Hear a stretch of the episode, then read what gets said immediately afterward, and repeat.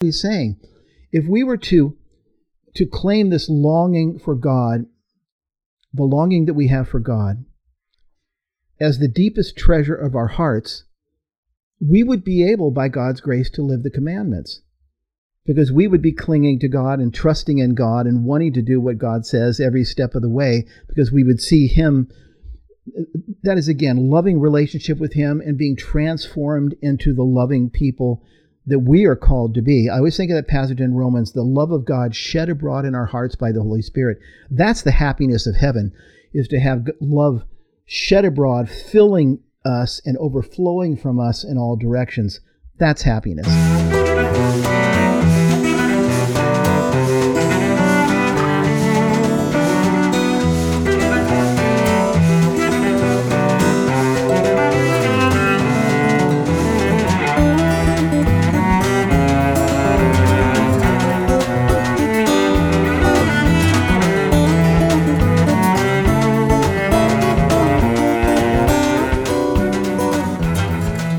Hello and welcome to another clarifying episode of On the Journey with Matt and Ken and Kenny. I'm Matt Swaim, Director of Outreach for the Coming Home Network, along with my colleagues Ken Hensley, who is a Baptist pastor, Kenny Burchard, who is a Foursquare pastor. Somehow or other, we all ended up in the Catholic Church, and we've been spending, you know, hundreds of episodes trying to explain how that came to be. So, uh, hope that you are enjoying this series. If you want to go back and watch previous episodes, you can go to CHNetwork.com to find some of those. Um, if you're someone who is currently on the journey, as our title indicates, then please come visit us in our online community. That's community.chnetwork.org.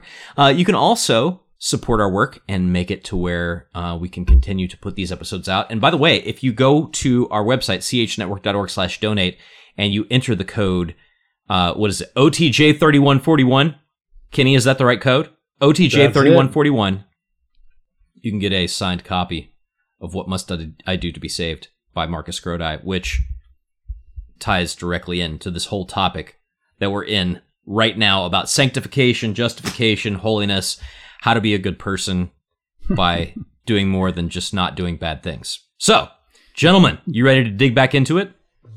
Yes. I'm ready. I'm ready. I'm ready. All right. Sh- shall I begin?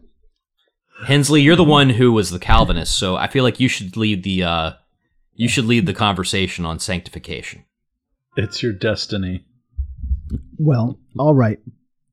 And I do want to say, though, I must say, Matt is right that most of the episodes we've done, over 120 episodes now on On the Journey, are describing how we came from a Protestant point of view to a Catholic point of view on various issues.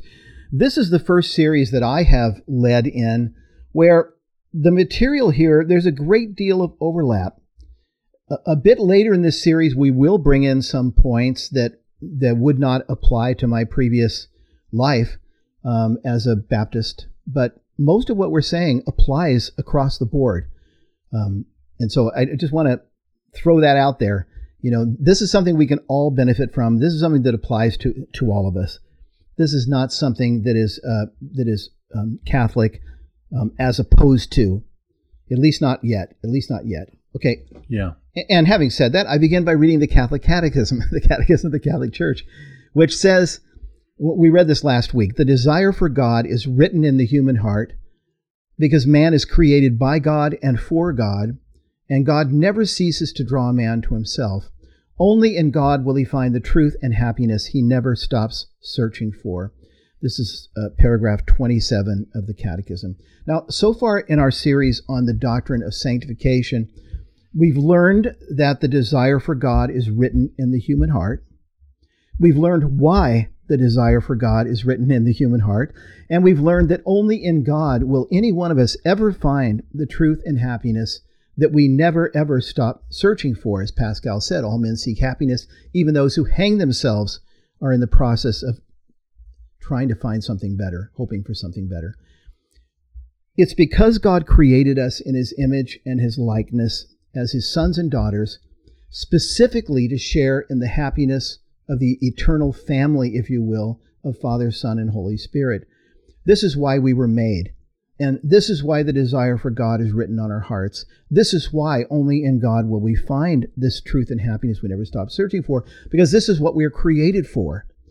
And in Christ, this is why we are being remolded as well into the same image and likeness, as Paul said in Ephesians 1, to the praise of his glorious grace. Okay, this is where we've come so far. Any introductory thoughts, gentlemen, before we move forward? I mean, it's pretty basic stuff no. in terms of, you know, I mean, even even a Catholic who's watching this who knows about the uh, the old school Baltimore Catechism would know. I mean, why did God make us, right? To um to know, love, and serve Him, to be happy in this life and the next, right? I mean, okay. these are these are basic things of Christianity. I mean, it's all about we broke the world uh, by our sin.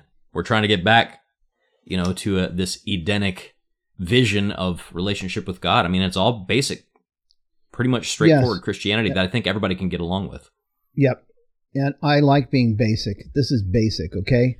Yeah, this is the rudiments. This is this is these are bottom lines. Okay, now starting next week, gentlemen, and in the weeks following, we're going to attack the very practical question. Okay, what do we do?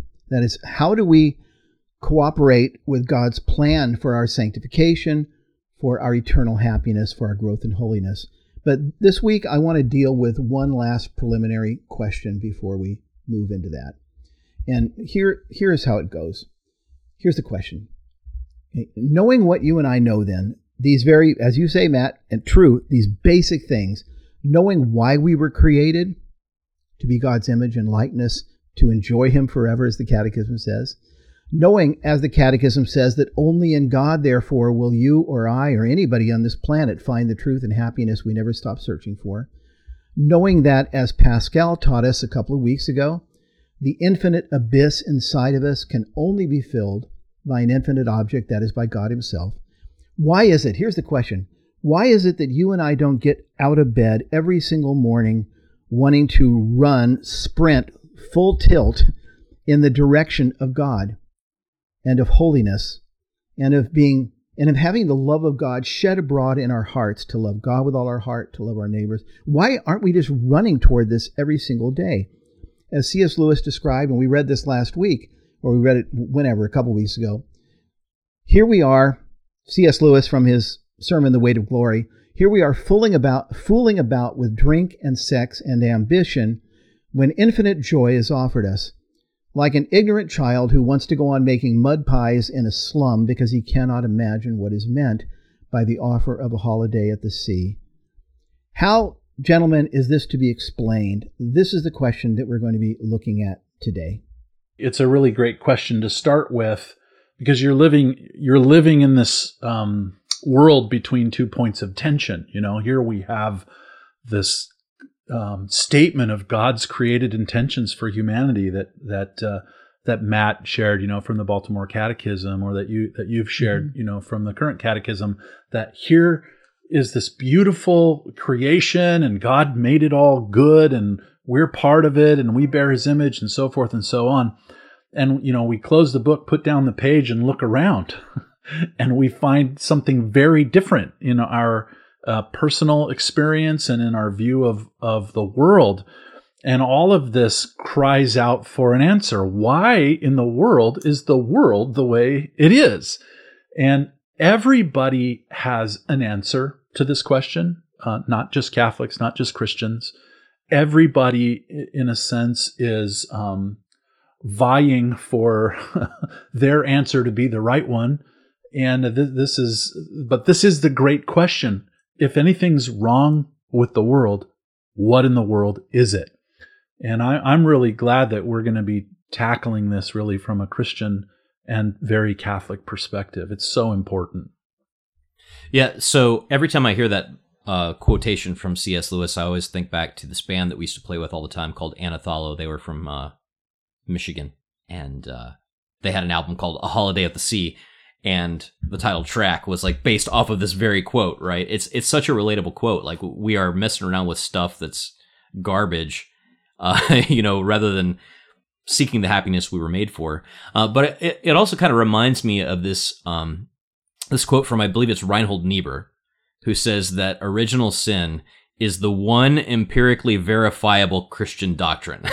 it's like the one thing that you don't really have to do a lot of work to prove. I feel like In the words of Aerosmith, there's something wrong with the world today. I don't know what it is. So it's Reinhold Niebuhr. Last week Yeah. you, you quoted that, and I suggested it might be Chesterton. So you looked it uh, up. No, it's Niebuhr. I looked it up. Okay, I looked it up. I think it's Niebuhr. It might have Okay. been.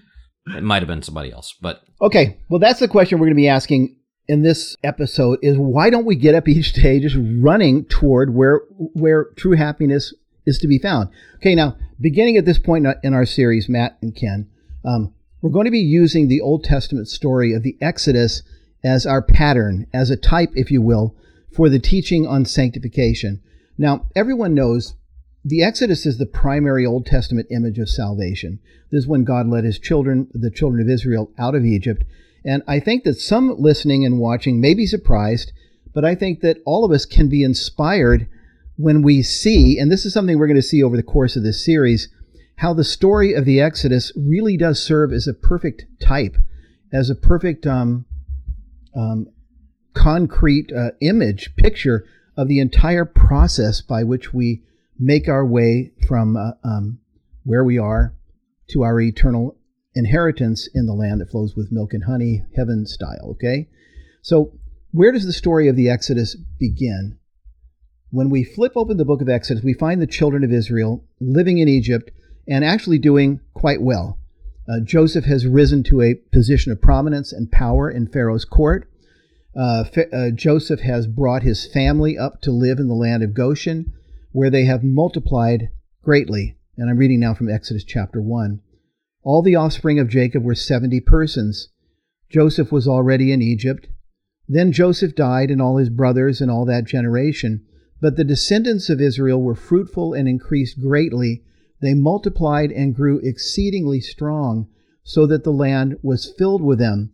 Now, this is interesting right away, because you may recall from our reading of Genesis chapter 1 that God created man in his image and likeness, male and female, he created us, and he commanded them to be fruitful and multiply, as the Israelites have been doing here, and fill the earth. You may also recall from your reading of Genesis chapter 12, um, and also following when God comes to speak to Isaac, to Jacob, and the others, that God promised that he would make Abraham the father of a great multitude, a vast multitude. In fact, in Genesis 15, verse 5, we read God saying to Abraham, Look toward heaven and number the stars. If you are able to number them, so shall your descendants be. So, as the book of Exodus begins, it looks like God's promise has been and is being fulfilled in the lives of Abraham's descendants and fulfilled quite nicely. They are multiplying and they're filling the land. But then we come to verse 8 of chapter 1 in Exodus and we read this Now there arose a new king over Egypt who did not know Joseph, and he said to his people, Behold, the people of Israel are too many and too mighty for us. Come, let us deal shrewdly with them, lest they multiply. And if war befall us, they join our enemies and fight against us and escape from the land. Therefore they set taskmasters over them to afflict them with heavy burdens. So they made the people of Israel serve with rigor and made their lives bitter with hard service in mortar and brick and in all kinds of work in the field. In all their work they made them serve with rigor. And what I want to suggest right here at the beginning is that in an image, in a type, in a concrete illustration, if you will, what we have here is the story of creation and the fall. God creates the human race to live in happiness with Him, with the Father, Son, and the Holy Spirit. He sends male and female forth to be fruitful, multiply, and fill the earth. And as mirrors of God's glory, then God's glory is going to fill the earth as the waters cover the seas. And then suddenly, we find ourselves in bondage to sin and death, the hardest taskmasters of all, working, if you will, with hard service in mortar and brick. Suddenly, here we are sitting on the ground trying to make brick without straw.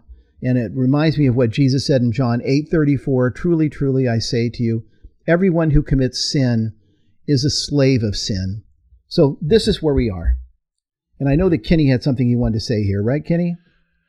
Yeah, I mean, what what, and I lo- I love it that you bring this out, Ken. That this is this text is really a picture of the fall, and in fact, um, what we see in so many of these Old Testament narratives as they unfold is uh, what some biblical theologians call the Bible matrix, if you will. This is a recurrent, cyclical uh, group of things that follow each other that always begin with God doing something good. Uh, so, for instance, creating a good world uh, where everything is working the way it's supposed to identifying within that good world an imager who represents him, who is to, uh, th- you know, through the multiplication of his family, a- a spread out and bless the whole world. And then something happens. Two things kind of happen in these narratives. One is that a subversive power will come in and interject something that's contrary to the will of God. So you see that even going back in Genesis, where the serpent comes in. Here now you have this uh, this Pharaoh who doesn't know the the people of God, and he's sort of asserts himself and and tries to essentially change the story, and then things fall off the rails. And they also the other element that you have is that the imager, the people of God or the person of God, participates in big and small ways with these subversive powers, and in a sense creates a, a rebellious, contrary um, way of being in the world. And what that does is brings about fallenness, it brings about curse, it brings about problems and trouble. And so, you know, if we can pull back from all of these biblical stories, just like what you've done here in Exodus, we'll see the same recipe. It's, it's kind of like going to Taco Bell almost. Well, I have a burrito supreme, a taco supreme, an enchilada. I've got, I've got all these dishes, but you know, they all have the same seven ingredients in them and they're just called different things. And this is what we're seeing in the story, especially this meta story that you've just read in Exodus. This is the biblical story, and it happens over and over and over again, so that what we have now is a meta narrative that finds itself not only in the ancient stories of the Bible, but now uh, I have something I can relate to because my life, Ken and Matt, kind of looks like this meta narrative that I see in the Bible. Yeah, so. if you read the book of Judges, um, the book of Judges is basically just this thing happening. What is it, like twelve times? Uh, right. You know, the people of you know forget mm-hmm. God, they follow after idols.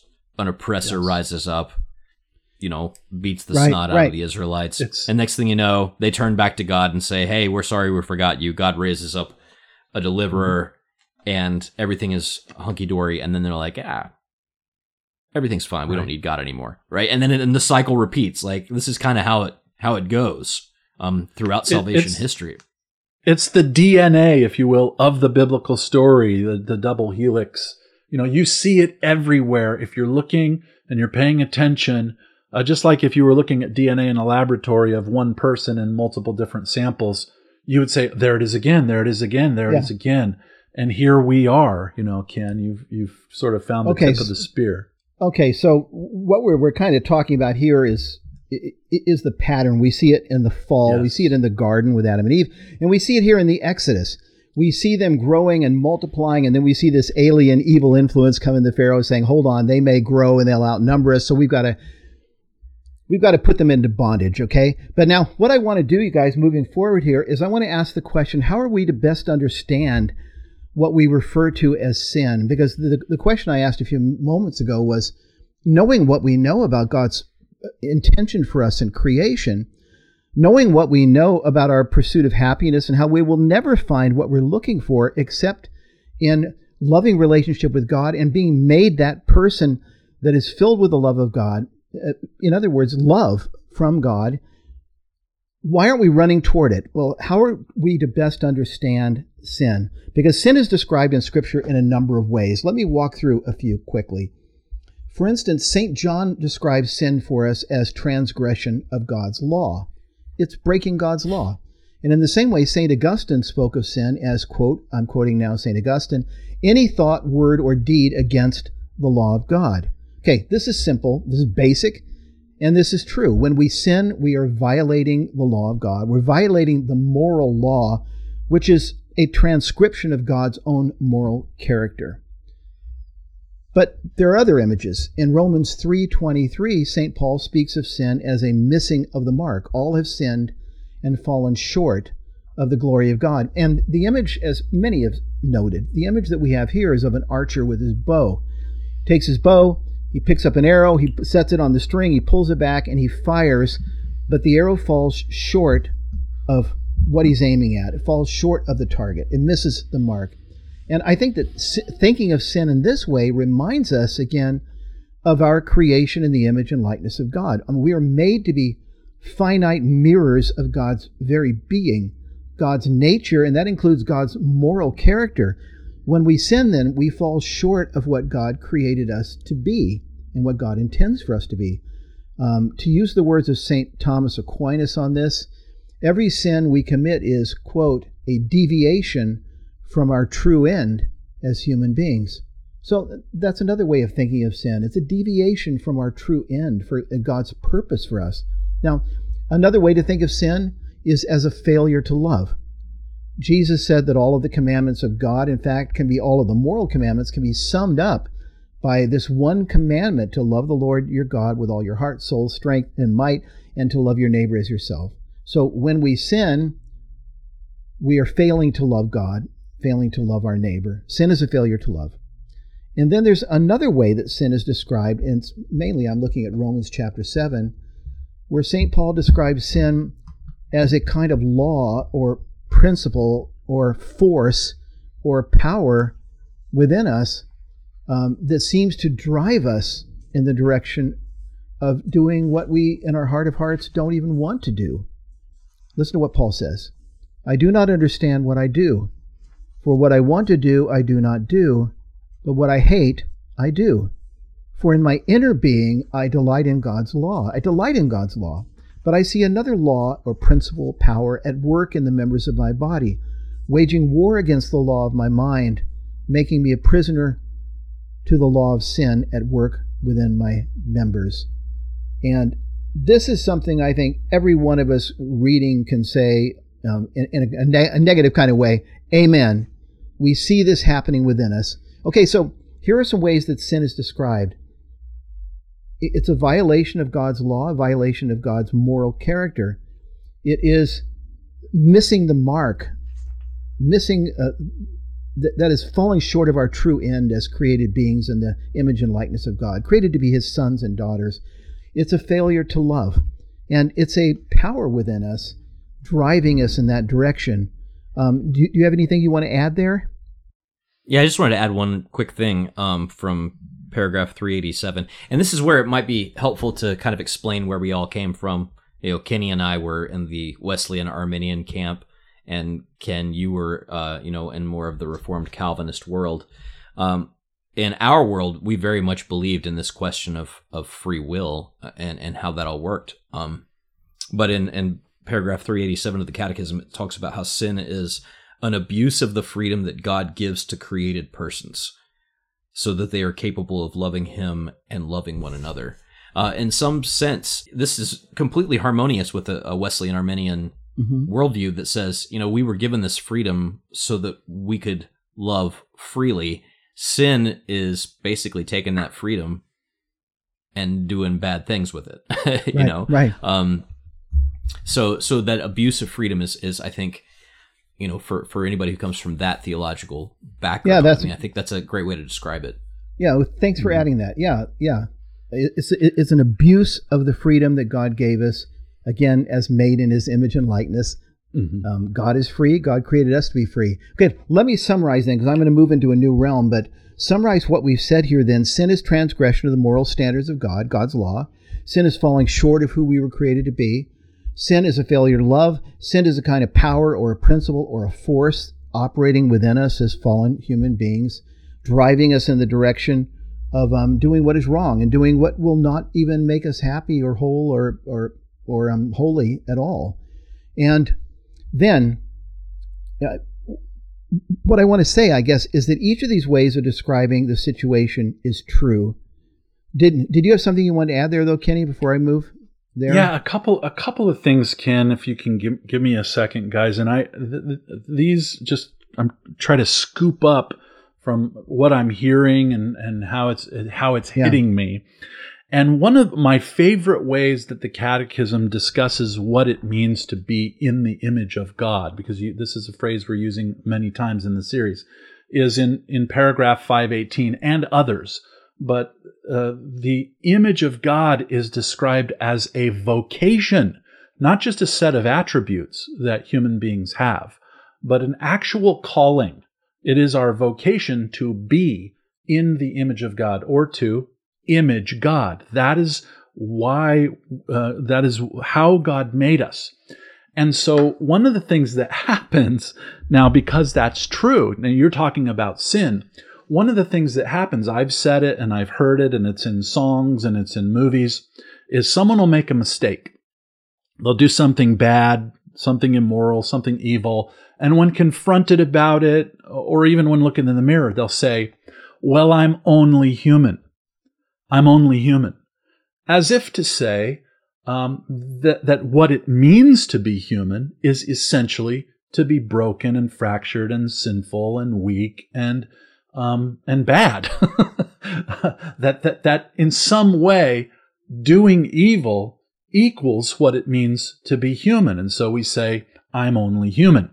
And what's so interesting is that that is not a very biblical way of thinking about what it means to be human. It is certainly a way of thinking about what it means to be fallen. But now, as Right. as Christ, as Christians and as Catholics, we use this phrase when we talk about Jesus and our Trinitarian Christology and the nature of Jesus. We say that Jesus is fully human. Uh, when we're bad, we say I'm only human. But when we talk about Jesus, we say Jesus is fully human and fully God. And the mistake that we can make right there is to think that there's some idealized human um, way and that we're standing Jesus next to that and saying, oh, Jesus is 100% like this ideal version of humanity. But our Christology wants us to say this Jesus is the fully realized humanity, or what humanity is supposed to be in himself. And so um, when we say, I'm only human, uh, I'll say it this way that's not a very Catholic way of talking about what it means to be human. What it means to be human is to be like Jesus. What it means to be fallen, and you're going back into, you know, in all these stories, is to be like Adam, is to be like Israel. It's to be like these biblical characters who fail to live up to and into their vocation, which the Catechism says Right, is to right. be in the image of God. So when you read, and this will be the last thing that I'll say, uh, Matt and Ken, when you read, read, for instance, Romans chapter 7, where Paul is saying, Oh, wretched man that I am, who shall deliver me from this body of death? One of the commentators that I really love on, on that chapter, who kind of captures this whole big idea, is um, the biblical scholar uh, Ben Witherington III in his socio rhetorical commentary in the book of Romans. He says, This isn't just Paul talking about Paul. This is, if you can see it, Paul in this moment in the book of Revela- in, in the book of uh, Romans, stepping into the character of Adam in the fall, in his fallenness, and and and crying out from the depth of his soul what Adam said or would say by virtue of his own fallenness. Adam, O wretched man that I am, who shall deliver me from this body of death? And really, the Old Testament is, is a story that repeats itself over and over, crying out for an answer. Who will deliver us from this body of death that we, by virtue of being fallen humans, not fully human, have slipped into? And that's as much as I'll say right Yeah. there. Yes.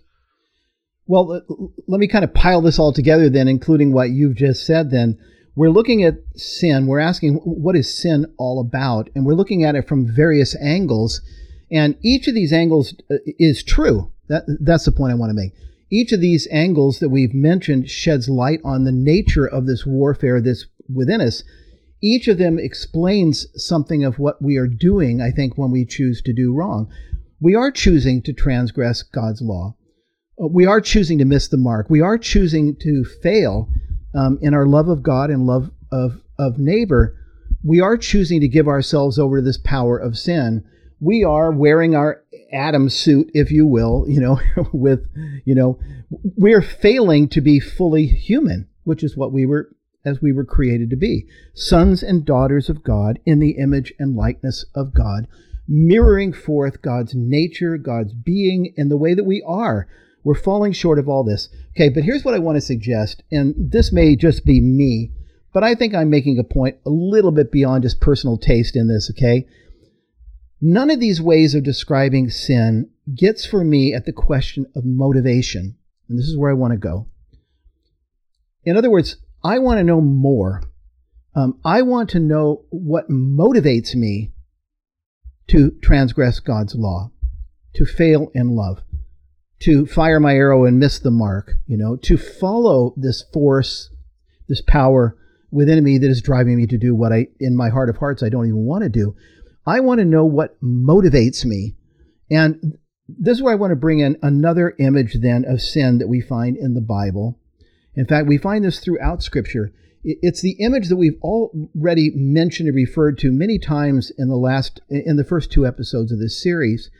And it's the image that I think that I find most helpful when it comes to getting a grip on my own heart and getting a grip on what is really going on inside of me when I choose to do wrong, why I do the things that I do. And it's the image of sin as idolatry not simply as transgression of the law or stated in these factual ways, really, but it's the sin of it's the image of sin as idolatry. And I want to walk through the Bible and kind of fill this out a little bit because isn't it interesting that throughout the Bible, beginning in the Old Testament, salvation is conceived very often as deliverance from bondage to idols. You have this theme from the very beginning. We see this in the story of the Exodus. And as many Old Testament scholars have noted, even the 10 plagues on Egypt by which the children of Israel were delivered from their slavery, from their bondage, were judgments on the gods of Egypt. Um, I want to read a bit here. This this is from I, I call it sort of a popular uh, popular level um, Old Testament biblical theology called Walking with God, written by Tim Gray and Jeff Cavins, and they describe this. Listen what they say. The first plague turns the Nile to blood. The Nile, which was the linchpin of the Egyptian economy and life, was worshipped as the god Hapi. To see the Nile, a constant source of life, now running with blood, would signify death, and the conclusion would be drawn that the god of the Hebrews had struck a mortal blow to the Egyptians' beloved god Hapi. The second plague, the multiplication of frogs, brings judgment on the goddess Heqet the goddess of life and fertility, who was represented in Egypt as a woman from the waist down and a frog from the waist up. Quite attractive, I would say. Um, when God multiplied the frogs and then killed them off, he was again asserting his dominion and so forth. We can walk through all the plagues of the gnats and the flies and the boils and everything, culminating in the plague of darkness over the land for three days by the way, that's an interesting number three days, right? Darkness for three hours, it comes to your mind. And three days, Jesus lying in the tomb. But these plagues continue, uh, culminating in the plague of darkness. Well, guess what? The Egyptians worshiped the sun god, right? The sun god Re. So this is God saying, so much for the sun god.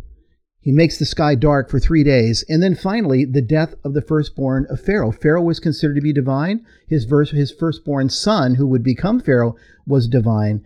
And so when we look at the Exodus, the entire thing is um, framed as judgments on the gods of Egypt. It, the, Israelites are being delivered out of bondage as the gods of Egypt are judged. But now we see this same theme just walking forward. We see this theme in the very animal sacrifices that the Israelites were commanded to offer. And again, I'm reading here from Gray and Cavins. Israel must worship the Lord by sacrificing animals that the Egyptians consider uh, that the Egyptians themselves worshipped. Such sacrifices would be seen as an act of deicide and would be punishable by death. For this reason, Moses requests a journey of three days' distance from Egypt worship is at the heart of the conflict between Pharaoh and Moses. Israelite worship turns Egyptian worship on its head, proving that what the Egyptians consider gods are not really gods at all. And so the Exodus I'm suggesting is all about the rejection and the destruction of foreign gods, of idols.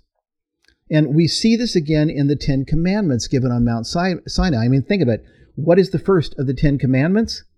I am the Lord your God, who brought you out of the land of Egypt, out of the house of bondage.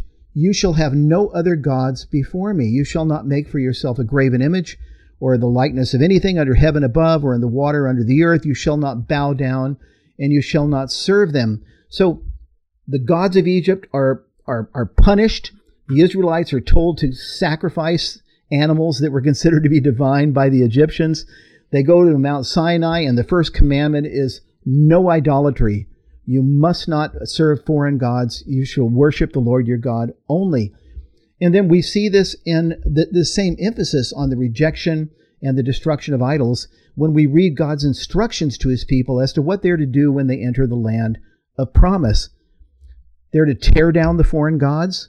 They're to tear down the idols, they're to destroy them, and they're to make sure that they do not intermarry with any of the women or, or men, intermarry both directions, of the land.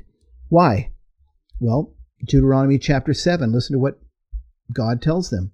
When the Lord your God brings you into the land which you are entering to take possession of it, you shall not make marriages with them, giving your daughters to their sons or taking their daughters for your sons for they will turn away your sons from following me to serve other gods. And on through the Old Testament, okay? Sin is described as transgression of the law. I'm sure we can find passages where sin is described as a failure to love, as a fallen short of, of the glory of God and the image of God created in us, all these other ways. But the, this, what I'm suggesting is a major theme that we find throughout the Old Testament is to think of sin in terms of idolatry um, actual idolatry and spiritual idolatry, and along with that, spiritual adultery. It's as though, as I read, read the prophets, especially you guys, it's as though there's this continual message that I have called you to myself. I want you to cling to me. I, I want you to love me and follow me. I want you to be, uh, uh as it were, my bride and I, your husband, and I want you to cling to me. I will give you everything that you need to live this life that I'm calling you to.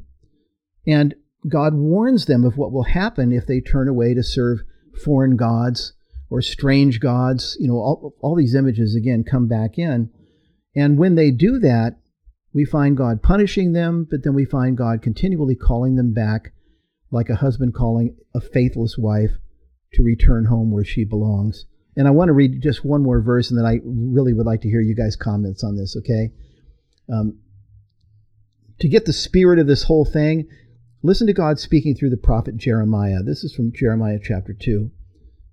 I remember the devotion of your youth, your love as a bride, how you followed me in the wilderness in a land not sown. Israel was holy to the Lord, the first fruits of his harvest. All who ate of it became guilty. Evil came upon them, says the Lord. What wrong did your fathers find in me? I mean, there's like, a, a, there's the heart of God. He's pleading with his people. What wrong did you find in me that they went, did your fathers find in me that they went far from me and went after worthlessness and became worthless themselves? Has a nation ever changed its gods, even though they are not gods? But my people have changed their glory for that which does not profit. Be appalled, O heavens, at this, be shocked, be utterly desolate, says the Lord.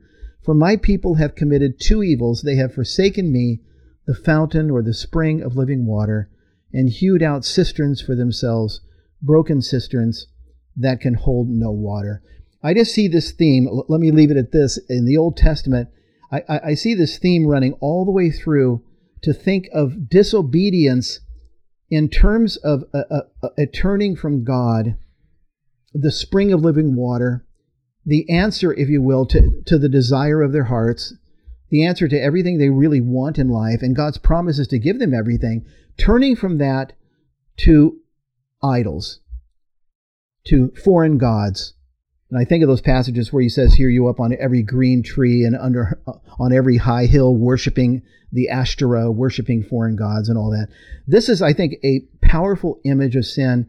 And as I'll explain in a moment, why why again, I think this is the most powerful way for us to think of sin because this gives us a real sense of what's happening inside of us, our, our motivation when we turn from God. Anyway, go ahead. What do you guys want to say?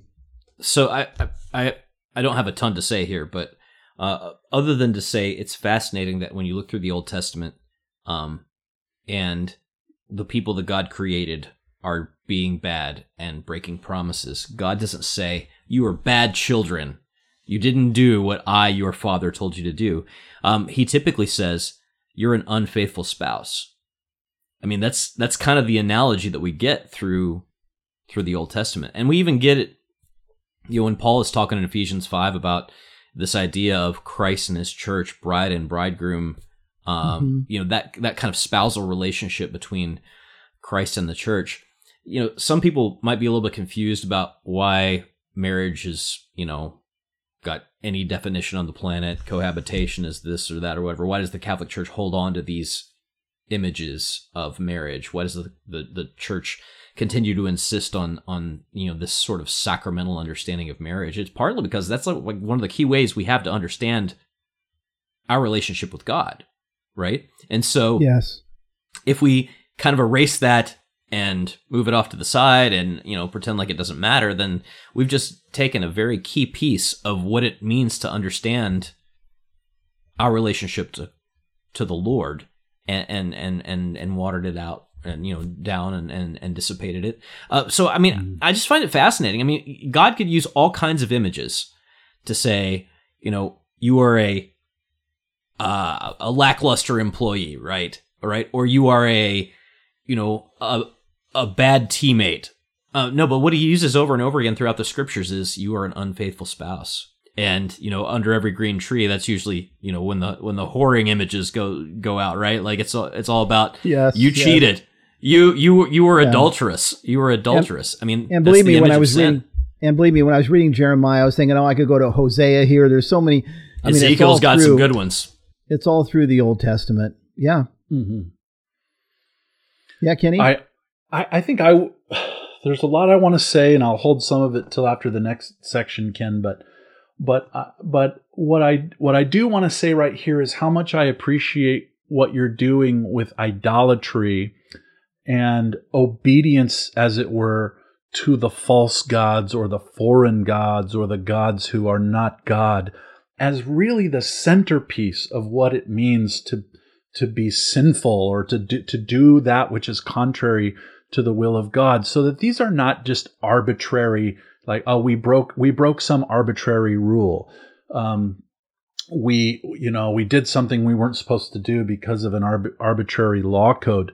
Rather inside of God's laws God's ordinances God's warnings God's encouragement all of that is covenantal language about a a relationship that God created us to have with him and so to go against, uh, to go along with these other ideas is to go against our covenantal, familial, um, and not even say nuptial or marital relationship to God yes. as his people. And this is why the image of adultery and idolatry often overlapping uh, in the Bible yes. because it's it's a fundamental transgression against our relationship with God as his people, as his imagers. And I, I have yeah. something else I, I want to say about this in a minute, but I but I feel like the next section can, okay, can maybe okay. add add more energy to it. Well, I, well, I like the fact too that that Matt brought up the idea of it's not like you're a lackluster employee, because yeah, our relationship to God is not an employee, and God's the employer, and right. we work for God and he pays us a salary. I mean, that's the damning system of works righteousness right right there. Mm-hmm. And mm-hmm. so so God's not saying you're a bad employee. No, our relationship is not one of contract like that. It is of covenant as you said. So it's a, it's it's in a totally different realm. Okay, now uh, I've taken the time to develop this theme through the Old Testament because I, I really do believe that this image of spiritual idolatry, spiritual adultery, and you're right, the two kind of weave together. They're the two ways of saying the same thing. Mm-hmm. I think that they are the most helpful way of thinking about what is going on inside of us when we sin. Now, s- some years back, I, I ran into a book titled Addiction and Grace, and this is written by a Christian psychologist, Dr. Gerald May. And when I read the book, I was surprised to hear him describing the process of addiction, chemical addiction, other kinds of addictions too, as well, but describing it in terms so similar to what we've been talking about here and using terms like idolatry and adultery. Listen to what he said. He's describing how addiction comes about, and he's a Christian psychologist. I am convinced that all human beings have an inborn desire for God. Okay, there we are back to Pascal, back to the Catechism, back to the Bible. Whether we are consciously religious or not, this desire is our deepest longing and our most precious treasure. If we would cla- if we could claim this longing as the true treasure of our hearts, we would, with God's grace, be able to live the commandments. Okay, now I just want to stop there for a second. Listen to what he's saying. If we were to to claim this longing for God, the longing that we have for God, as the deepest treasure of our hearts, we would be able, by God's grace, to live the commandments. Because we would be clinging to God and trusting in God and wanting to do what God says every step of the way, because we would see Him. That is, again, loving relationship with Him and being transformed into the loving people that we are called to be. I always think of that passage in Romans the love of God shed abroad in our hearts by the Holy Spirit. That's the happiness of heaven, is to have love shed abroad, filling us and overflowing from us in all directions. That's happiness. Anyway, listen to what he says. If we could claim this longing, we would be able to live the commandments. But something gets in the way. The longing at the center of our hearts repeatedly disappears from our awareness and its energy is usurped by forces that are not all that loving. Our desires are captured, and we give ourselves over to things that, in our deepest honesty, we really do not want. Here he is saying, in other terms, in more psychological terms, exactly what we've been talking about that when we choose to sin, what we are doing is attaching this desire for happiness that we have to something other than God. We're committing spiritual idolatry. We're committing spiritual adultery. We're running off from God. We're whoring about on every high hill and under every green tree, to use Old Testament Im- imagery. And of course, it never really works. Our idols always turn out to be those broken cisterns that Jeremiah talked about that can hold no water because they're all cracked. They don't work. And I'm just wondering, have you ever thought of addiction in those terms, either either one of you? Well, I mean, any habitual sin, right? Um, any kind of tendency or temptation. I don't know about you, but I could probably just record most of my confessions and just like play him back to the priest anytime I go. I, I feel like I'm a, I'm a, broken record, man. All my sins yeah. are boring and redundant.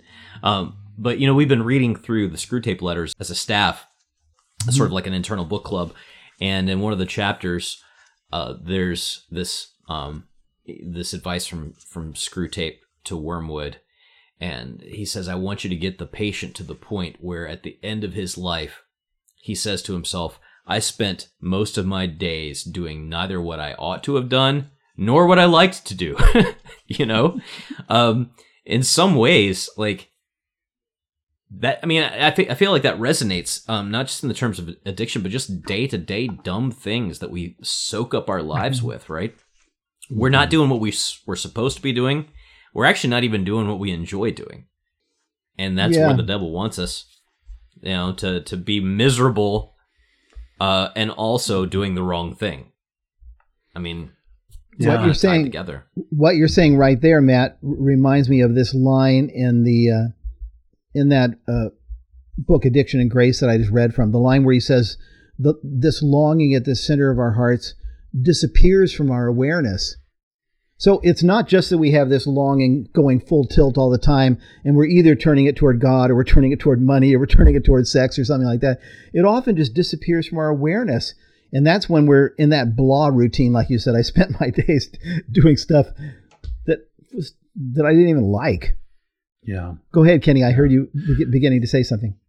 Yeah, it's a, this is this is a perfect place to quote from Saint Thomas Aquinas. Um, Please- but but please do. seriously, but uh, you know, as a relatively new Catholic, you know, I've been a Catholic just al- almost four years now, and on my journey for uh, well over five years, I I have learned so much about how to talk about sin. Um, I would say the right way as a Catholic, how to think about it in a deeper way, and you're bringing out, you know, all of these overlapping ideas about the relationship between sin and, and addiction and so forth, and even this theme of love that it's that it's that it's sin is to fail to love, and to be honest, and this is how the Catechism actually defines mortal sin in uh, paragraph 1856. It says, mortal sin by attacking the vital principle within us that is charity or love Mhm, mhm. necessitates a new initiative of God's mercy, and on it goes. But then the Catechism quotes uh, St. Thomas Aquinas. It says, When the will sets itself upon something that is of its nature incompatible with the charity or the love that orients man toward his ultimate end, God and eternal fellowship with God and his people, then the sin is mortal by its very object. And your your original question there, Ken, is have you ever thought about addiction and sin and the way they overlap with each other? And when I first read this as a Catholic, I thought, you know, well, like, why do I sin? Why do I sin? The answer, because I love something more than God. Or another way of saying it, I do not love God above all, which is what? The first and great commandment to love the Lord my God. So I have let another love into my Yes. life and and I have loved it more than my own life, more than maybe my family, more than God himself. And and and I have allowed my my disordered love for something that doesn't belong in my life to take me captive. Uh, in a sense, I, I'm worshiping another God the way I ought to be worshiping Yes. the one true God. Yeah. let me throw one more quotation into the pot, just from another angle, describing the same kind of phenomenon in other words. This is from a wonderful book written by um, Thomas Merton that is titled The Ascent to Truth, where he's basically developing the theology, the spiritual theology of St. John of the Cross. I found this quotation where he's describing the same reality, though, but but using the image of someone who's in in the desert staggering along in the desert and following after a mirage. okay. And this is how he puts it. it. Is this beautiful quotation of something very, very troublesome. The earthly desires men cherish are shadows. There is no true happiness in fulfilling them. Why then do we continue to pursue joys without substance? Because the pursuit itself has become our only substitute for joy which is a very subtle, but it's, it's another way of saying what you just said, Kenny. So the pr- pursuit itself becomes a substitute for the real thing, for joy, whether it's whether we're aiming toward money or, or, or any other thing. L- listen to what he says. Unable to rest in anything we achieve, we determine to forget our discontent in a ceaseless quest for new satisfactions.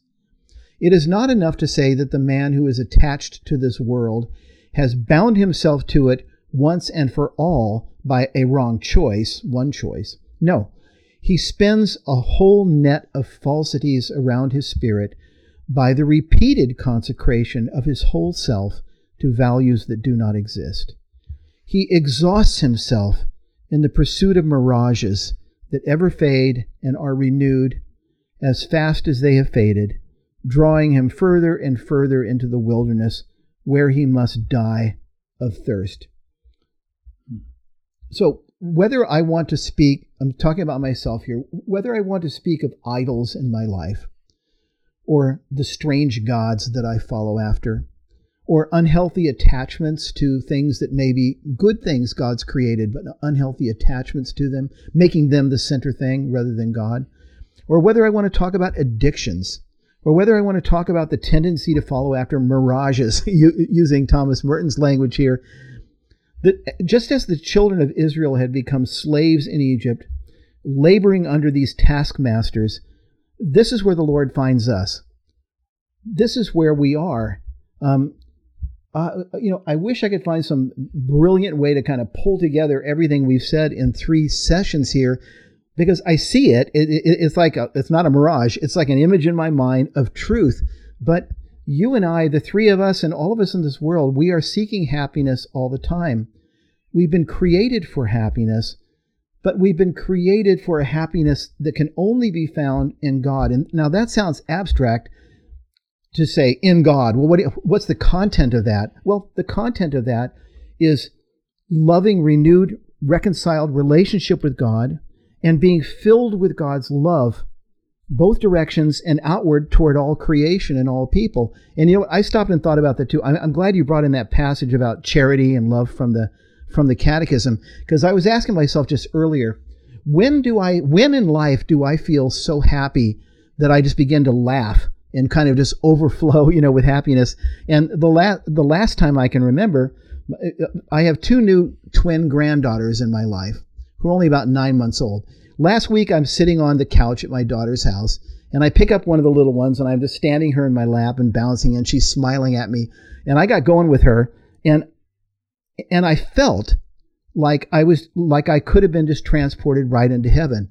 I, I was so happy that I, you know, really just had to kind of start laughing. I'm smiling, but it's smiling that's becoming laughing. And I realized it's just love.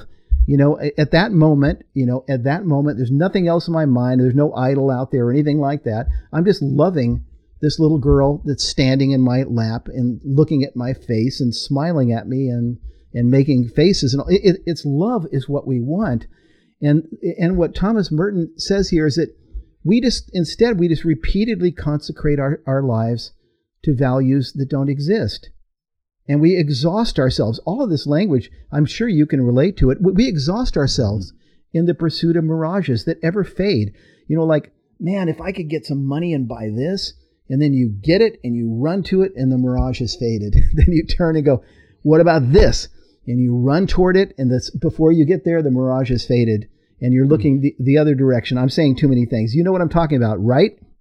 I know exactly what you're talking about. I mean, well, I'll just use the example of, uh, well, baseball is the beautiful game. Baseball is the greatest game that God and His wisdom ever allowed human beings to cooperate with Him and invent.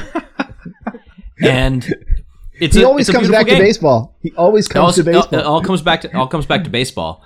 But uh-huh let's say that baseball, this beautiful game, you know, you love it, you understand objectively how good and beautiful it is, but you know, it'd be better if you could like bet on whether the Reds or the Padres were going to win tonight. And you know, at a certain point, that's not quite enough. So you're going to bet on how many strikeouts your starting pitcher is going to get.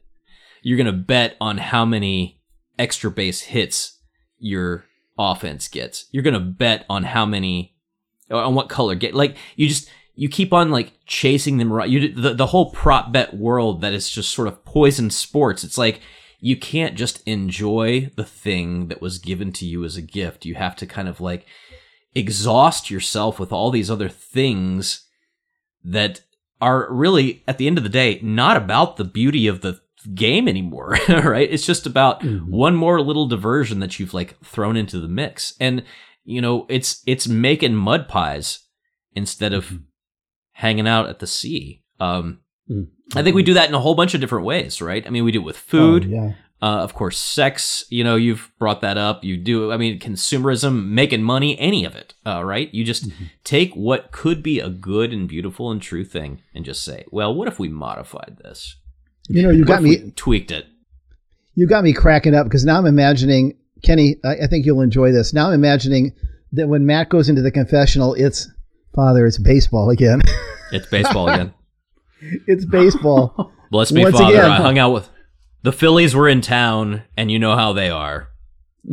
well, well, I don't have, I know nothing about baseball and I don't have a baseball analogy. I'm sorry, but I do have a Bible uh, thought to end with, um, and this would be my final contribution. And, and Matt and Ken, you know, this this phrase you used, Matt, or I mean Ken, in the last section, where you said, "This is where the Lord finds us." You use that phrase, and you're talking mm-hmm. about in this in this broken state. And what I want to say right here is that's when I read the Old Testament, and if I just read the Old Testament and I, I'm, I'm finished, I've closed it, done, read the whole thing, my, my immediate thought is that is a story of stories crying out for an answer, Yeah. crying out for a resolution. Is everybody always going to be like this? So, to, to do a little build up before the next episode, humans in a garden, humans in the wilderness, humans at a tree, uh, always messing up.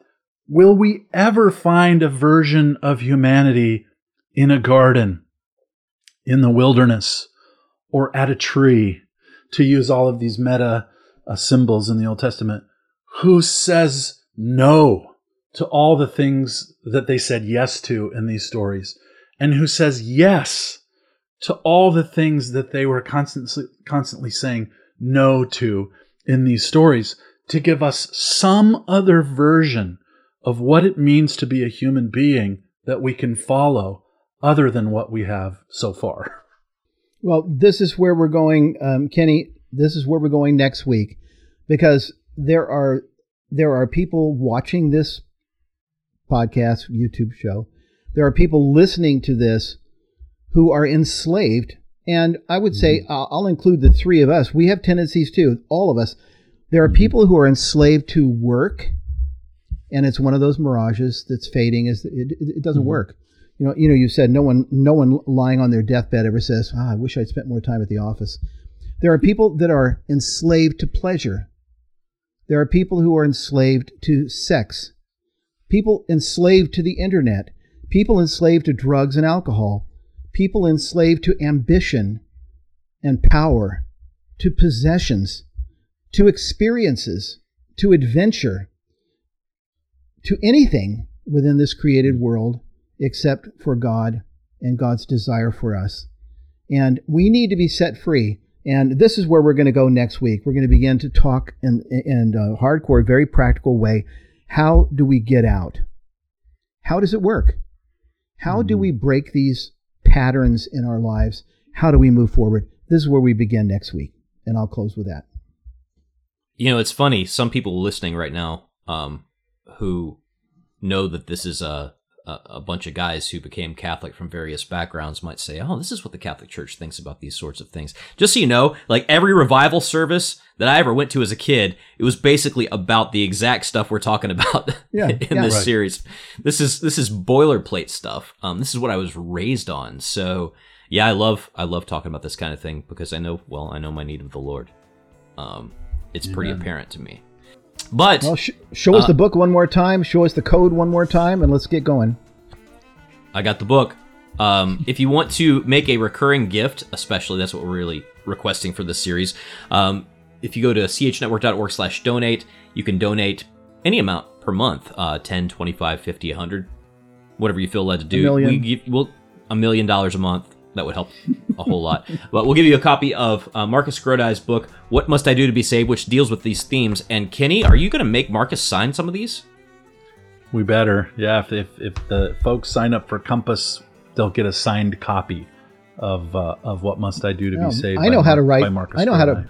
Grodi. I know how to write No, the word Mar- Marcus if it comes it's- down to it. It'll be a real signature, not Nobody those cares about any of our signatures. Not a mirage, not a mirage, but a real I don't want anything signature. signed by Okay. Kenny Burchard or Ken Hensley or myself. I don't need any of those things. I just want Marcus's signature. OTJ thirty one forty one is the code you got to put in uh, when you make that monthly gift. We'd be very much appreciative. Go to chnetwork.org for more resources, previous episodes in this series, uh, other series as well. You can also go to community.chnetwork.org to plug into our online community and we are so grateful for all of your support. Again, chnetwork.org slash donate.